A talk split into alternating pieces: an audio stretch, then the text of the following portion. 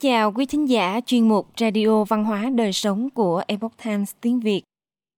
Hôm nay, chúng tôi hân hạnh gửi đến quý vị bài viết Giáo sư y khoa chia sẻ 4 bí quyết sau hơn 10 năm chống lại ung thư. Bài do Tô Quang Mễ thực hiện, Xuân Hoàng biên dịch. Mời quý vị cùng lắng nghe.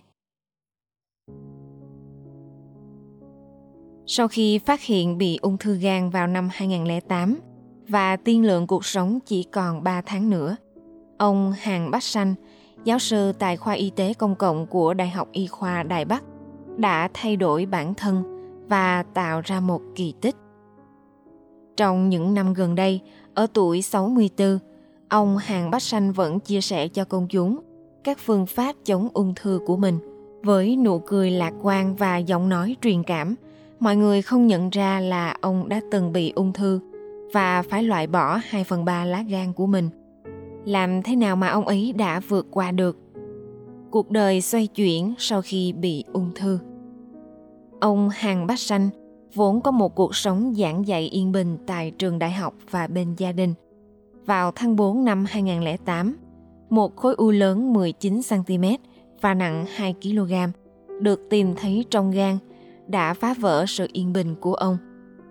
Ông bị chẩn đoán mắc bệnh ung thư gan. Sau khi phẫu thuật cắt bỏ, bác sĩ điều trị đã không khuyến nghị hóa trị bởi vì nghĩ rằng ông không còn sống được lâu.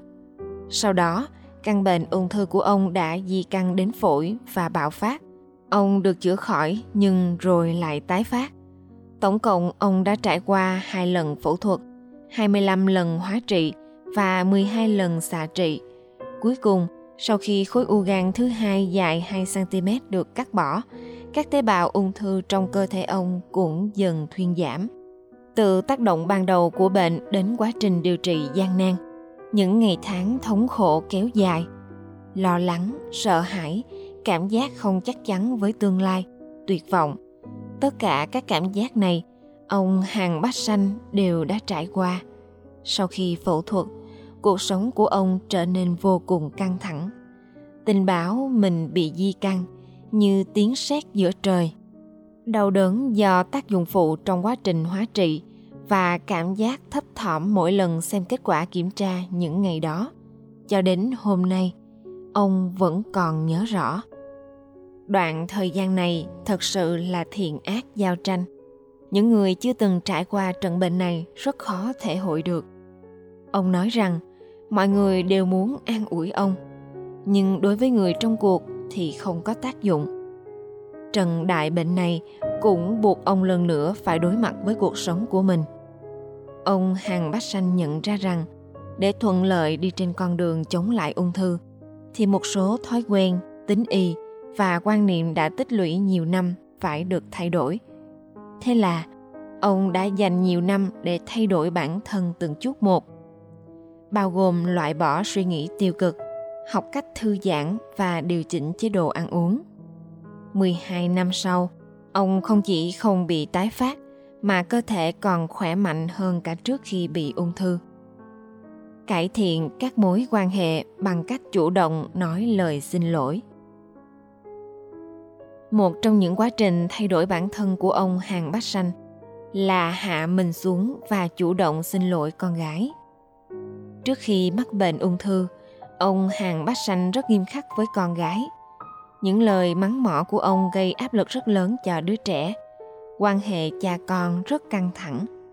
Ông cho biết, nếu nút thắt này không được tháo gỡ, đứa trẻ có thể sẽ bị tổn thương cả đời. Bản thân cũng sẽ gặp nhiều bất hạnh. Như thế có chỗ tốt không? Không có. Ông tự hỏi và tự trả lời để giải quyết oán hận thì chỉ có xin lỗi.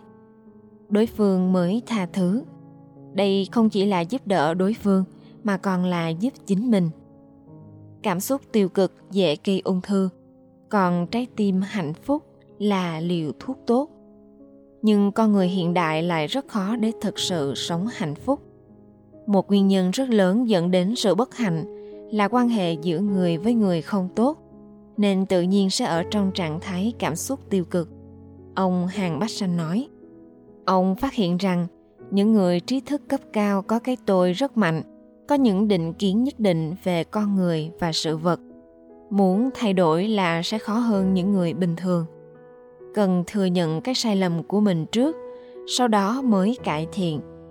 Một lời xin lỗi chân thành và thay đổi từ trái tim sẽ giúp mối quan hệ giữa các cá nhân trở nên thoải mái hơn đồng thời cho phép tinh thần và cảm xúc phát triển về hướng tích cực. Xin lỗi trước có phải là đại biểu là mình đã sai không? Ông hàng bách sanh nói. Sai rồi cũng có gì đâu. Nhất định bản thân phải đúng mới được sao? Vấn đề lớn nhất của người hiện đại là tự cho rằng mình đúng. Tranh chấp không được nên mới nảy sinh nhiều vấn đề như vậy. Nếu nghĩ theo góc độ khác, bạn sẽ thấy rằng mỗi người đều có những vị trí và khó khăn riêng. Nếu bạn có thể hiểu được điều này, thì các mối quan hệ sẽ trở nên tốt đẹp hơn nhiều. Đây là một quá trình rèn giũa bản thân. Khi ông dần nhìn lại bản thân, bao dung con gái và cho con gái không gian sau khi xin lỗi, mối quan hệ cha con ngày càng trở nên hòa hợp hơn. Con gái cũng dần dần mở lòng với ông. Như hiện tại ông và con gái đã thay nhau nấu ăn. Thỉnh thoảng con gái còn mang cơm trưa cho ông. Ngâm chân bằng nước muối thô, giúp tâm tỉnh lại. Thư giãn khiến tâm tỉnh lại và có một giấc ngủ ngon, cũng có ích cho khả năng tự phục hồi của cơ thể, đối mặt với nhiều áp lực trong cuộc sống hàng ngày. Nếu bạn muốn tĩnh tâm, thì phải đồng thời cân bằng hệ thần kinh giao cảm và phó giao cảm như thế mới giúp nâng cao chất lượng giấc ngủ. Trước khi đi ngủ, ngâm chân trong nước đun sôi để nguội với muối thô, thở bằng bụng và ngồi thiền chính là những phương pháp giúp ông hàng bát sanh thư giãn bản thân. Nước đun sôi để nguội pha muối thô là phương pháp mô phỏng nước biển. Khi chân bạn chạm vào nước biển, tâm trí bạn sẽ có thể trấn tĩnh. Khi ngâm chân cần giữ đầu trống không tránh nói chuyện, ăn uống, xem tivi và lướt điện thoại.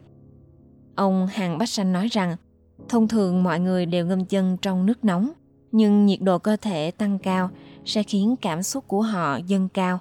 Và thói quen vừa xem tivi vừa ngâm chân sẽ không thể giúp tâm trí bình tĩnh lại. Ngoài ra, còn có một tiền đề chính để có thể thư giãn. Bạn cần nhận thức được trạng thái căng thẳng của mình và có ý nghĩ tôi muốn thư giãn, sau đó mới đi tìm cách thư giãn bản thân. Ví dụ, cho bản thân 5 đến 10 phút để đầu óc trống rỗng. Quyết định và hành động này là rất quan trọng. Ông hàng bách sanh nhấn mạnh. Giữ thiền tâm để nấu ăn cho bản thân và gia đình. Sau khi mắc bệnh ung thư, một thay đổi lớn khác của ông hàng bách sanh là bắt đầu nấu ăn cho gia đình việc này được ông liệt vào một trong bốn niềm vui trong cuộc sống. Khi ôm giữ thiền tâm và sẵn sàng nấu ăn cho gia đình, ông tin rằng những món ăn được nấu với tư tưởng như vậy sẽ có thể gia tăng hương vị và năng lượng. Giống như thí nghiệm kết tinh của nước nước nhận được một thông điệp tốt sẽ có thể tạo thành các tinh thể đẹp. Nấu ăn với tâm trạng vui vẻ không chỉ có lợi cho sức khỏe của bản thân và gia đình mà còn sinh ra năng lượng tốt cho món ăn. Khi gia đình hài lòng với thức ăn và cảm thấy hạnh phúc, một vòng tròn lành mạnh sẽ được hình thành. Ông hàng bách sanh cảm thán, bạn có thể tìm thấy rất nhiều nhân tố hạnh phúc ở trên bàn ăn. Nấu ăn có thể gắn kết mối quan hệ với gia đình. Nếu bạn không thể nấu ăn thường xuyên, thì cũng đừng tạo áp lực cho bản thân ví dụ, mọi người trong gia đình có thể tan sở muộn hơn trong ngày. Vậy có thể trao đổi với nhau trước. Chẳng hạn, bạn chỉ nấu được những món đơn giản hoặc chỉ nấu trong vài ngày, đều có thể sắp xếp linh hoạt và thoải mái. Điều cốt yếu là khi ăn cần vui vẻ.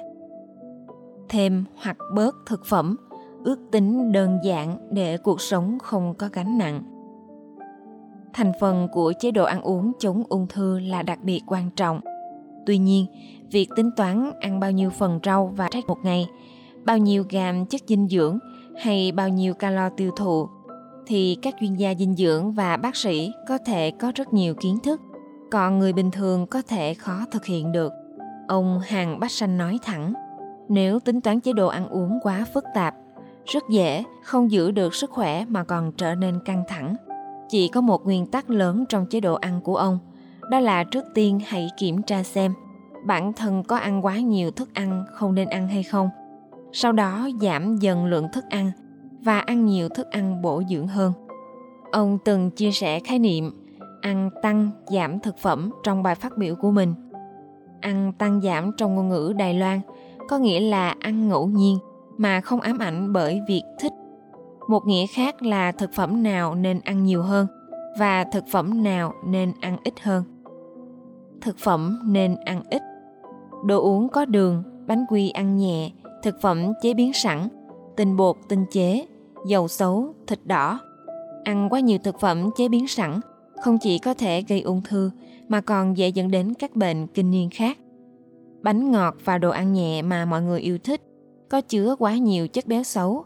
Đây là những thực phẩm cần ít chạm vào hoặc thậm chí không ăn. Thực phẩm nên ăn nhiều. Ngũ cốc nguyên hạt, rau và trái cây, gia vị, dầu tốt. Thực phẩm chính nên ăn là ngũ cốc nguyên hạt, chẳng hạn như gạo lứt và di mạch. Rau quả càng đa dạng màu sắc thì càng tốt. Để giảm hàm lượng đường, chủ yếu ăn các loại hoa quả có độ ngọt thấp. Các loại thực phẩm sau đây có tác dụng phòng và chống ung thư rất nổi bật. Các loại rau, bắp cải, cải thảo, củ dền, rau chân vịt, cải làng, măng tây, súp lơ trắng, bông cải xanh, hành tây có tác dụng ức chế sự phát triển của tế bào ung thư rất tốt. Hương liệu cây, tỏi, tỏi tây, hành lá, cỏ xạ hương, hương thảo, nghệ, bột đinh hương, rất giàu chất chống oxy hóa, có tác dụng chống viêm tuyệt vời.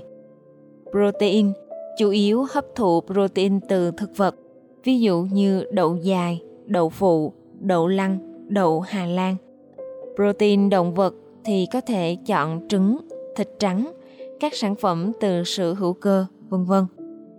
Dầu và chất béo. Ngoài quả hạch, cũng có thể thêm vào thức ăn các loại dầu tốt có chứa axit béo không bão hòa, omega 3 như dầu ô liu, dầu hạt mù tạt, dầu hạt lanh, vân vân.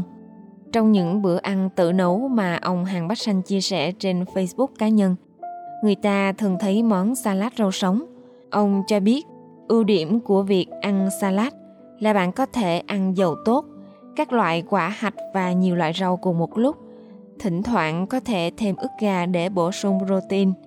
Ngoài ra, khẩu phần của mỗi bữa chỉ cần ước tính đơn giản một phần tư rau, một phần tư trái cây, một phần tư ngũ cốc nguyên hạt, một phần tư protein và dầu. Ông nói, ăn toàn bộ các loại thực phẩm, chế độ ăn càng đơn giản và càng đa dạng thành phần càng tốt. Nếu duy trì ăn như vậy, cơ thể tự nhiên sẽ có hồi ứng tốt. Sử dụng phương pháp chăm sóc sức khỏe chống ung thư nào, ông Hàng Bách Sanh, người đã trải qua chặng đường chống ung thư nhấn mạnh rằng điều rất quan trọng là phải có ý chí, tin tưởng thực hiện và kiên trì. Những thực phẩm chống ung thư mà ông Hàng Bách xanh phải ăn hàng ngày. 3 đến 5 cốc trà xanh hoặc nước chanh, một cốc sữa đậu nành nảy mầm. Đậu nành nảy mầm chứa nhiều axit amin nên dễ hấp thu và ít bị đầy hơi. Trộn một thìa bột nghệ và 1 phần 2 thìa hạt tiêu đen với một ít dầu ô liu, thêm vào món salad, rau, canh và các loại lương thực phụ như ngô, cao lương, các loại đậu, vân vân ăn cùng. Ăn tỏi, tỏi xanh, hành ta, hành tây, bắp cải, súp lơ, nấm kim châm, nấm khiêu vũ và các loại nấm khác giàu polysaccharide, đồng thời ăn tảo bẹ và rong biển để tăng nhu động ruột và đào thải chất thải ra khỏi cơ thể, bao gồm cả kim loại nặng. Ăn dâu tây tươi, quả Việt quất dâu tằm, quả mâm xôi và các loại quả mọng khác có đặc tính chống oxy hóa và ít ngọt. Bổ sung men vi sinh phù hợp để điều chỉnh hệ vi khuẩn đường ruột, tăng khả năng miễn dịch và sức khỏe đường ruột. Quý thính giả thân mến, chuyên mục Radio Văn hóa Đời Sống của Epoch Times tiếng Việt đến đây là hết. Để đọc các bài viết khác của chúng tôi, quý vị có thể truy cập vào trang web epochtimesviet.com. Cảm ơn quý vị đã lắng nghe, quan tâm và đăng ký kênh. Xin chào tạm biệt và hẹn gặp lại quý vị trong chương trình lần sau.